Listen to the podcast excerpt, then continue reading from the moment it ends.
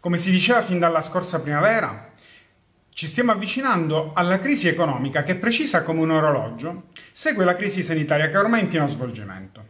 Per alcuni settori come i bar, la ristorazione in genere, le pasticcerie comprese, e penso anche ai piccoli esercenti, superare l'inverno sarà un'impresa non da poco. Nelle crisi, specialmente in quelle economiche, però chi ha una posizione, chi ha la liquidità ha una posizione di enorme favore. E sapete nel nostro sistema chi purtroppo ha montagne di soldi liquidi? La mafia. In questo caso, questi soldi saranno usati da un lato per comprare il consenso sociale, perché se aiuto te i tuoi genitori durante la pandemia, difficilmente domani mi denuncerai dall'altro per infiltrarsi nel mondo dell'economia legale e quindi o strozzarlo oppure comunque inquinarlo, inquinare la concorrenza oppure fare entrambe le cose. Il, in questa settimana Federico Cafiero De Rao, che è il procuratore nazionale antimafia, si è espresso in maniera molto chiara e netta contro quello che si sta configurando come una sorta di welfare della mafia.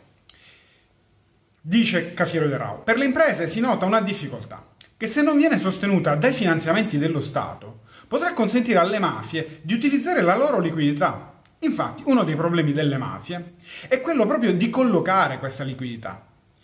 Non lo dice Cafiero De Rao, però le serie TV le abbiamo viste, sappiamo che i criminali preferiscono sotterrare il denaro, lasciarlo marcire, perché hanno difficoltà a piazzare una quantità di liquidi così enorme. La stessa cosa dice Saviero, eh, eh, Saviano, che però lo dice da molto molto più tempo. Ora, se le, se le saracinesche si abbassano, le promesse fatte dal governo tardano ad avverarsi.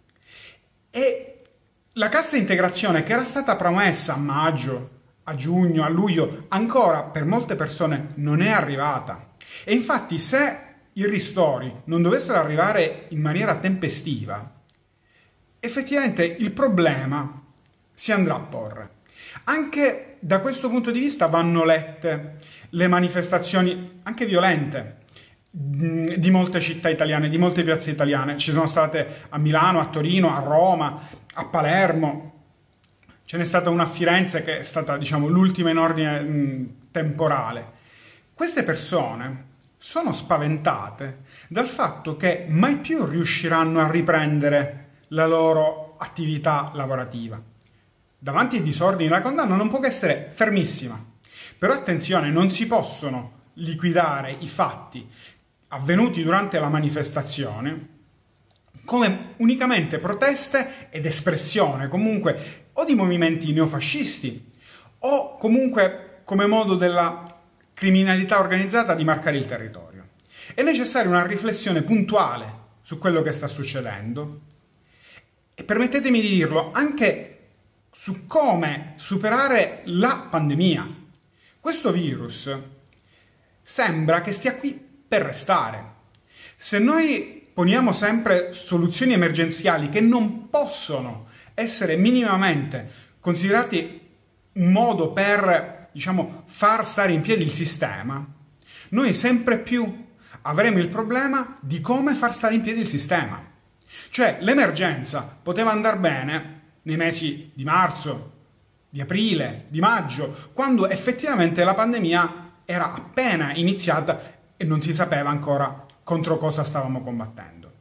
Adesso riproporre le stesse identiche soluzioni in tutta Europa che sono state prese in tempo emergenziale e ha come l'aria di voler calciare in avanti la lattina, cioè stesso, la stessa gente che cantava dai balconi tre volte al giorno l'inno italiano, contenta di restare fuori dal contagio della pandemia, nei mesi di aprile, maggio e, e oltre, adesso ha il problema di come vivere, anche perché si è visto che le promesse dello Stato sono state vane perché la cassa integrazione in molti casi ancora non è arrivata, soprattutto non sono arrivati quei mezzi quella speranza di poter restare in piedi anche nonostante la pandemia. Ecco, questo è qualcosa su cui effettivamente bisogna riflettere, perché se dovesse mancare una, una riflessione del mondo progressista, che è il mio mondo, su questo tipo di situazione, cioè su come far fronte alla pandemia, ci troviamo in un guaio serissimo. Anche perché l'opposizione in questi mesi non ha fatto altro che soffiare sul fuoco le manifestazioni senza mascherine dei leader dell'opposizione italiana le ricordiamo tutti e tutte.